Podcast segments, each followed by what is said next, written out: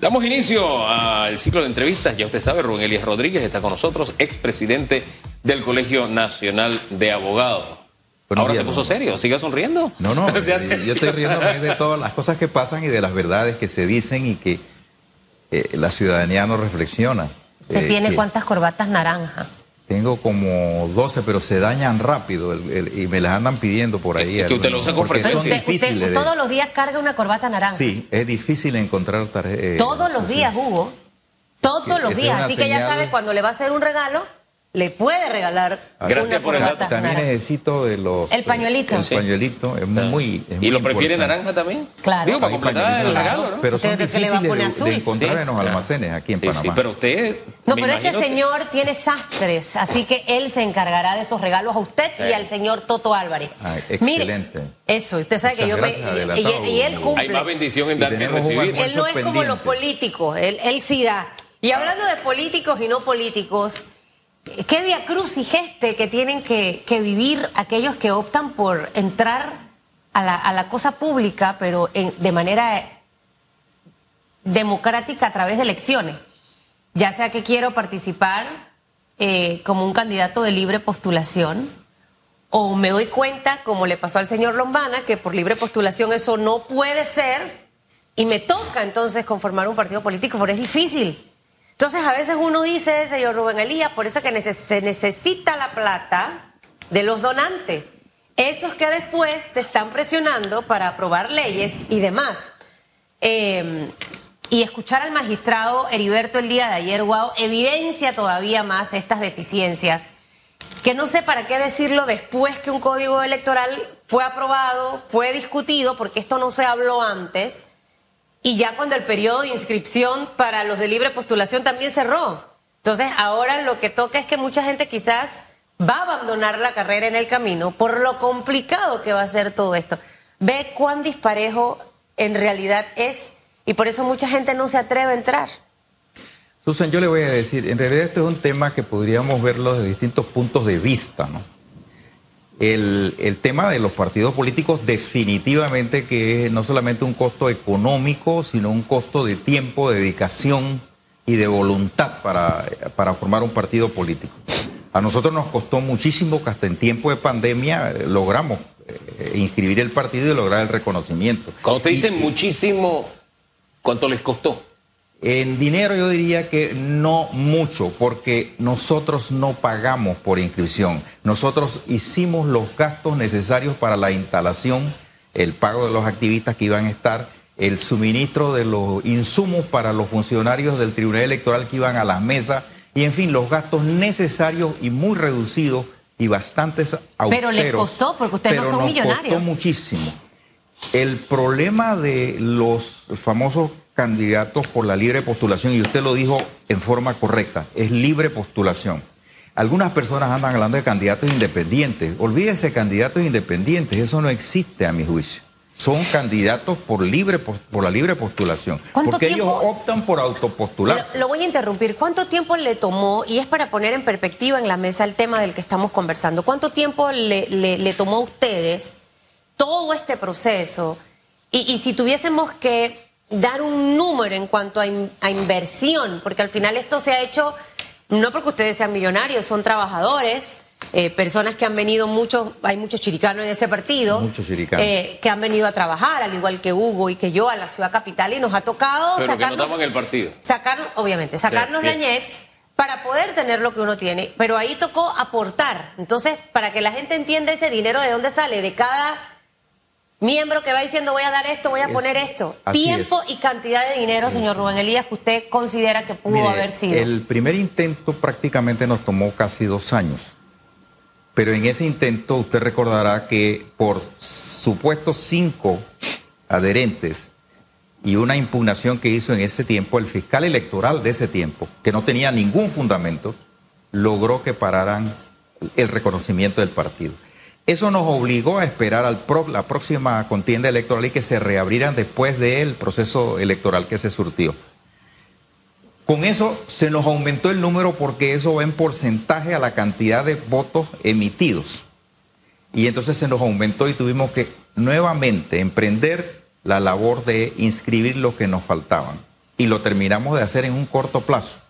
Y después vienen los problemas de hacer y reunir la gente para las reuniones que se necesitan, la programación, el contrato de los lugares donde se va a hacer, la citación, eh, la logística que implica llamar a 200 delegados de, todo el país y reunirlos para lograr esto y con todos los problemas que se producían en relación con la pandemia y las restricciones que existían. Hombre, yo creo que es muy Eso es difícil. en términos de dinero, yo no le puedo decir porque uno aporta y no se da cuenta. Usted sale de su casa con un billete de 200 balboas, de 100 balboas, y cuando usted va en la tarde no tiene nada. Y es, muy ilustrativo, de verdad que es muy ilustrativo lo que nos dice. uno de los invitados que tengo para debate abierto el domingo fue diputado tres veces. Él me dice que su primera campaña él comenzó con dos dólares en el bolsillo. No sé, es su historia. Cada uno cuenta su historia. Y a mí me gusta tratar siempre de contar la historia y poner en contexto las situaciones. Yo siempre digo, por ejemplo, candidatos independientes o de libre postulación. ¿Por qué?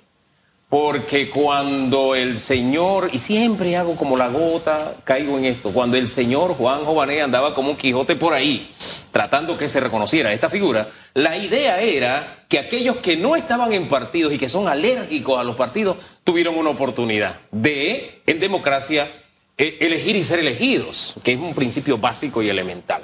Cuando eso fue a la Asamblea, después de muchos viacrucis y fallos de la Corte, etcétera, etcétera, muchos tropiezos, años, este, en la Asamblea dijeron, no, no, no, independientes no, llamémoslo de libre postulación. En aquel momento les dijimos, si ustedes ponen libre postulación, lo dijimos como opinión nada más, ¿no? Este, eso se va a convertir en una puerta para que los políticos de partido digan, no, yo puedo entrar por libre postulación también. Se tomaron algunas medidas nimias, pero al final ha pasado, la historia nos ha dado la razón. Y los políticos dicen con mucha frescura, no hombre, la ley me lo permite. O dicen, no es que los independientes no existen, es libre postulación. Y yo opto por la libre postulación.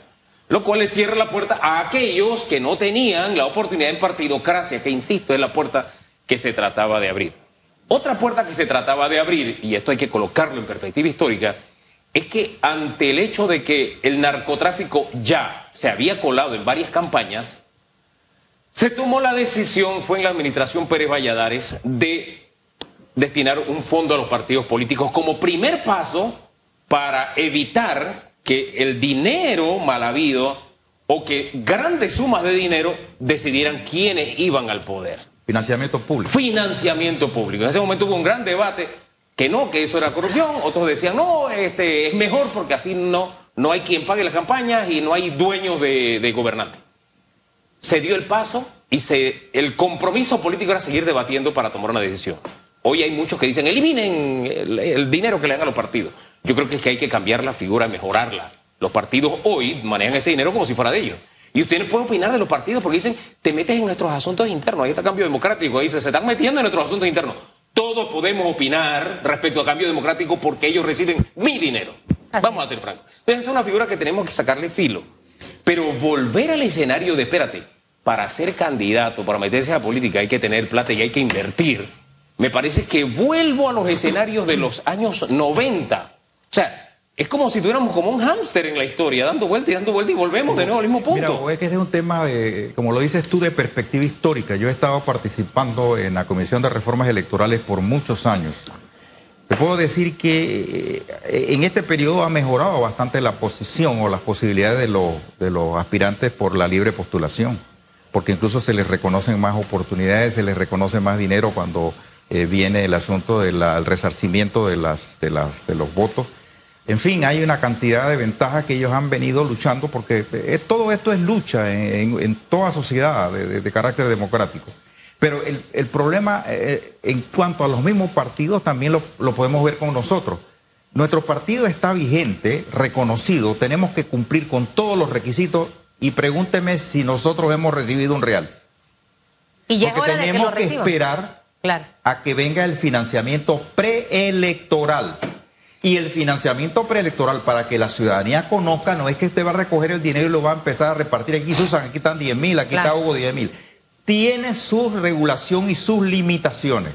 Incluso, si usted se pone a analizar el financiamiento público, la mayoría del dinero está dedicada a formación y a propaganda. Y eso pasa. Y propaganda limitada porque las empresas que se dedican a la publicidad están establecidas previamente y tienen que ser aceptadas. A mí lo que me preocupa, disculpe, en este momento, de verdad, es volver a los años 90, porque en aquella época lo que decíamos es el derecho a elegir y a ser elegido. Bien.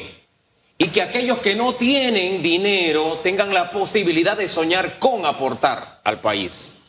Pero al decir, necesitas plata, necesitas invertir, a propósito, la palabra invertir tiene mucha, es, muy amplia, ¿no? Yo no quiero pensar mal, pero es demasiado amplia. Yo no creo que fue la frase más feliz del señor magistrado, lo, lo confieso, no creo que es la más feliz. Pero, insisto, le estás negando, te estamos dando marcha atrás, porque se estaba abriendo la posibilidad de que aquel que no tiene recursos, para eso, para eso tenemos el financiamiento. Eh, Entonces tenemos es que sacarle filo. Partamos del concepto de que tiempo es dinero. Por ejemplo, por ejemplo. Partamos de que cuál era la filosofía de los partidos políticos. Miren, yo pienso que es una forma de enfoque político de muchas personas que andan perdidas. Por ejemplo, en nuestro partido hemos abierto las puertas para todo aquel que se considere que tiene la convocatoria necesaria para llegar a lograr un puesto de elección popular, que venga y nos hable y nosotros hacemos eh, todas las revisiones porque tampoco vamos a postular a cualquier persona que se le ocurra y que no tengamos una relación de, su, eh, de sus antecedentes y de todo lo demás, porque eso es importante para nuestro partido.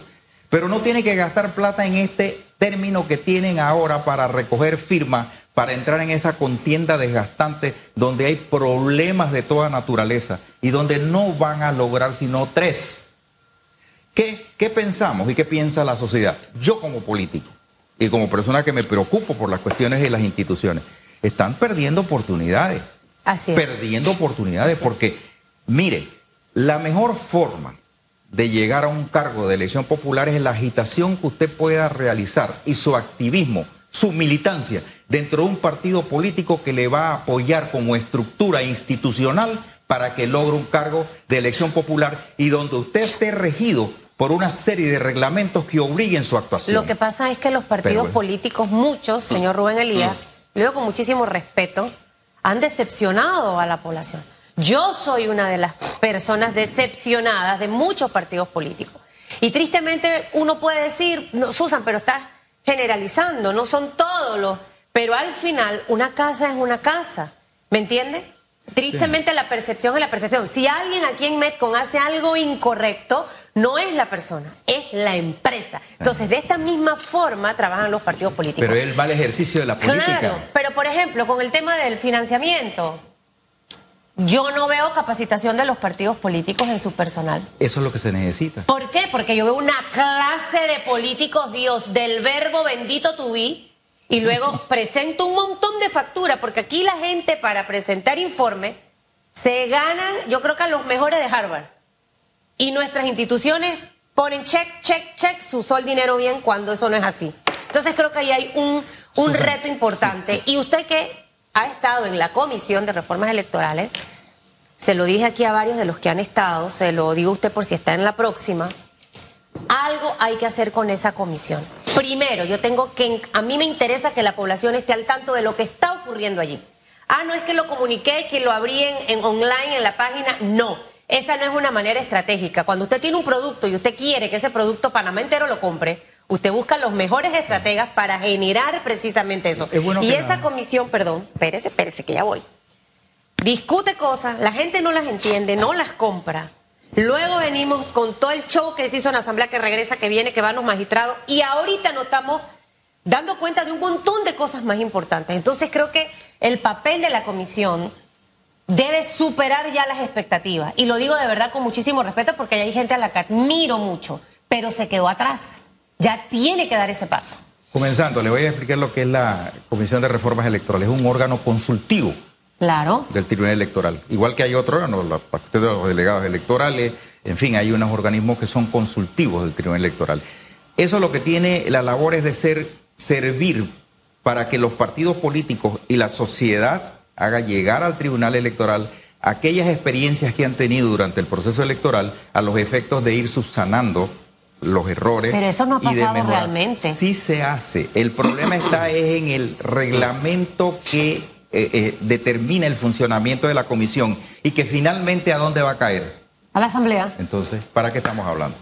Sí, pero si yo soy, mire, si yo estuviera en esa mesa, yo no voy a ir a perder mi tiempo en presentar quizás cosas buenas que luego se desvirtúen. O sea, yo siento que ahí hay un reto en realidad. Bueno, mire, y súper importante. Yo le voy a decir, yo estuve en una comisión donde nosotros eliminamos el hecho de que dentro de las personas, es decir, incluimos dentro de las personas que debían separarse seis meses antes de la fecha del proceso electoral, de la elección propiamente tal, a los alcaldes y al presidente de la Asamblea Nacional peleé en esa comisión y se logró aprobar en la comisión. ¿Por qué? Porque yo no veo un alcalde, pero un alcalde de Panamá que tiene que aquí resolver recursos de toda naturaleza, de tránsito, de esto, de hacer favores, y me está compitiendo a mí como alcalde y yo como candidato, teniendo el poder, el salario, todas esas oportunidades y todo ese poder.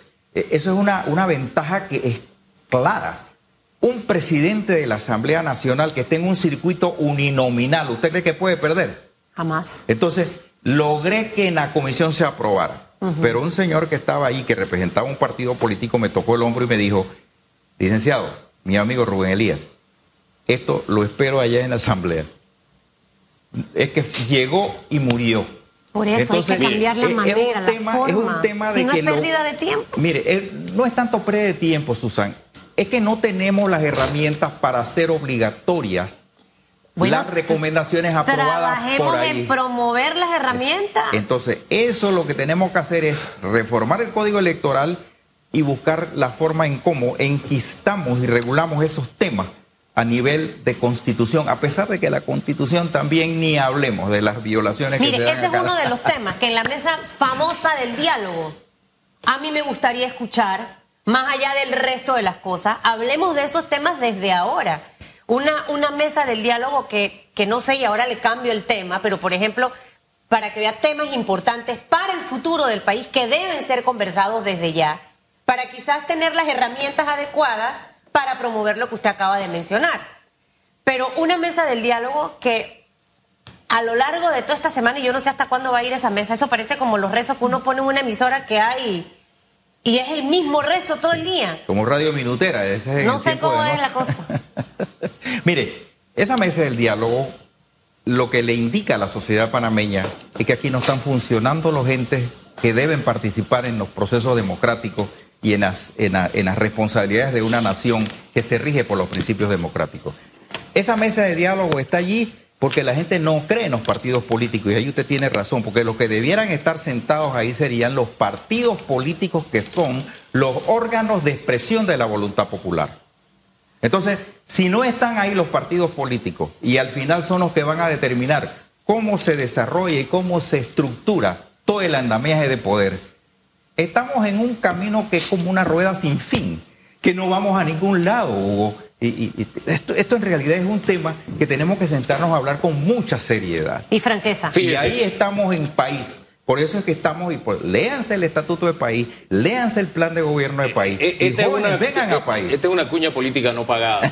Dejémoslo hasta ahí con lo de país. Usted aprovecha cada minuto para meter esos goles. Mire, yo entiendo el malestar del magistrado Araúz. En gran medida la desesperación. Cuando uno de verdad uno se ofusca, uno dice cosas que yo estoy seguro, estoy seguro que él el día de hoy ha, reevaluado que esa no es la frase más feliz que pudo haber dicho. ¿Por qué? Hombre, recordemos qué se propuso en el tema reforma electoral. A propósito, una comisión que con el paso de los años ha pasado a por lo menos tener eh, más actores. Al principio solo eran los, partidos, políticos y los demás eran convidados de piedra. Por eso es que siempre hago la insistencia en el tema de la libre postulación y cómo se alcanzó, para no caer en ese jueguito, porque es más allá de la semántica que impusieron los partidos políticos. Pero en fin, e insisto, esto no es demonizando ni los partidos ni beatificando a los independientes. Aquí hay movimientos independientes, y esto siempre lo repetiré, que tienen peores prácticas que de los partidos políticos que ellos critican. ¿Ves? Para que estemos bien claros. Vamos a, ahora al punto. ¿Por qué entiendo al magistrado? Porque en el tema financiamiento, si nos vamos a, a cómo quedó repartido el dinero, lo que le toca a los independientes o libre postulación son migajas. Y hubo un gran debate sobre ese tema. Sí, le toca un poquito más de las migajas que le tocó la vez pasada. Un poquito más. Malísimo. Pero está pésimamente repartido porque la mitad de la población del país, un poquito más de la mitad, está en partidos políticos, pero la otra mitad no lo está. Entonces, ¿cómo que tú tienes para que los partidos políticos funcionen? Le das plata antes y después de las elecciones. Ah, pero a los candidatos independientes tienen que ver cómo hacen. Entonces, de ahí que yo entiendo que él lo diga de esa manera como lo dijo y no es excusándolo. Lo entiendo porque al final se trata de pasar una reforma que sea más o menos equitativa o un avance. Pero se topa con el valladar del debate en la Asamblea y las cosas quedan nuevamente a la medida de los partidos políticos. Y yo creo en los partidos, pero no creo en las injusticias, en las inequidades. Y eso no es equitativo. Yo, puedo convenir contigo, eh, eh, eh, Hugo, de que en el sentido de que sí, realmente el porcentaje que se le da a los, a los candidatos por la libre postulación es realmente ínfimo. La regla que se utilizó ahí fue precisamente por lo que acabas de decir, por la cantidad de inscritos en los partidos y por la forma en que se proyectaba esa institución nueva. Eso puede ir creciendo y yo creo que eso, en la medida en que estos, los candidatos demuestren que pueden manejar bien, porque hay otro problema no solamente de los independientes, sino de los mismos partidos políticos y los propios candidatos que reciben fondos. Vaya usted y pregúntele a los magistrados cuántos hay que han rendido ya, han completado sus informes oh. de la elección pasada. Vaya usted a ver todas las irregularidades que se dan y las fiscalizaciones que se dan. Ahí entonces es donde aterrizamos en lo que dice Tito Cigarruista, de que ya se confiesa diciendo que aquí este, esta sociedad está corrupta absolutamente y que cosa que no comparto, pero, pero que sí es un mensaje que en el contexto de ver la actuación de la mayoría de las personas, porque yo pienso que la mayoría de las personas es honesta. Yo creo que los pocos que hay crean tan gran nube de corrupción y han causado tan graves daños a la sociedad que ya la percepción es de que eh, estos señores llegan a esa conclusión. ¿Usted sabe cuántos casos hay en el Tribunal de Cuentas? Usted sabe que cualquiera ahí, en el mínimo error, le roba al Estado sumas importantes de dinero que ya usted sabe cuáles son los efectos. Entonces, en materia acá de, lo que dice Heriberto, el, doctor Heriberto Araúz Sánchez, que es el magistrado presidente, yo creo que esa es una respuesta real de lo que él está viendo.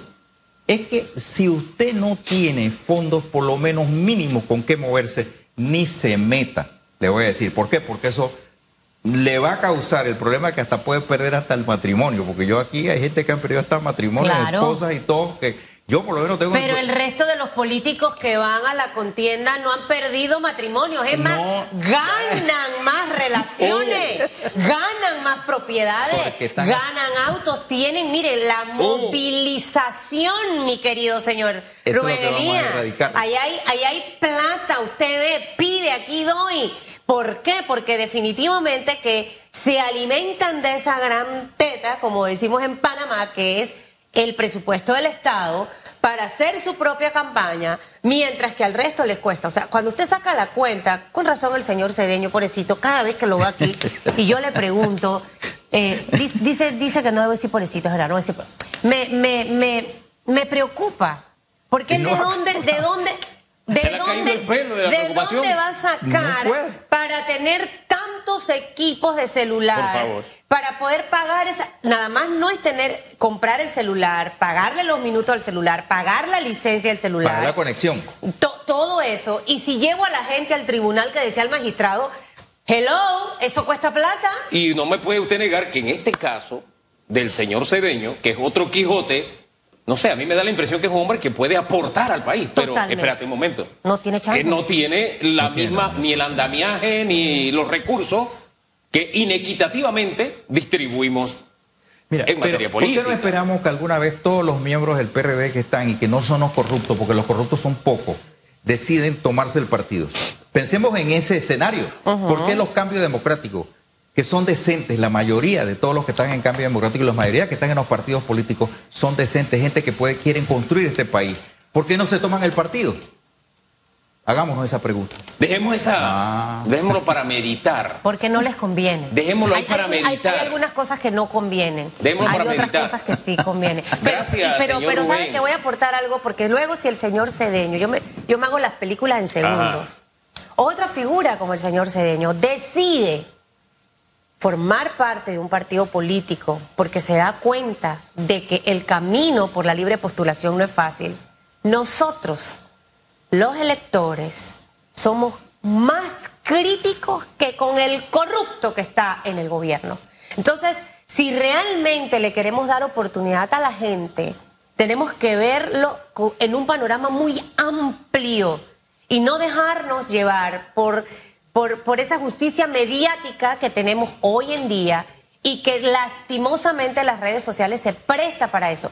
¿Cuántos ataques no ha recibido el señor Lomana por haber hecho su partido? Pero es que se dio cuenta que no iba para ningún lado por el otro lado. Entonces, ocho, tristemente es así. Cuatro es así, minutos. es sí, así. esa es parte de este panorama Es así, político que estamos es viviendo. así. Y fíjense, metidos en el día a día se nos pasó un detalle que es para mí lo más importante que pasó ayer. Por primera vez en la era democrática se recortan los fondos del plagel. Y eso es delicado. Sí. Delicado. Recibo información de que esta mañana los magistrados se están reuniendo con el presidente.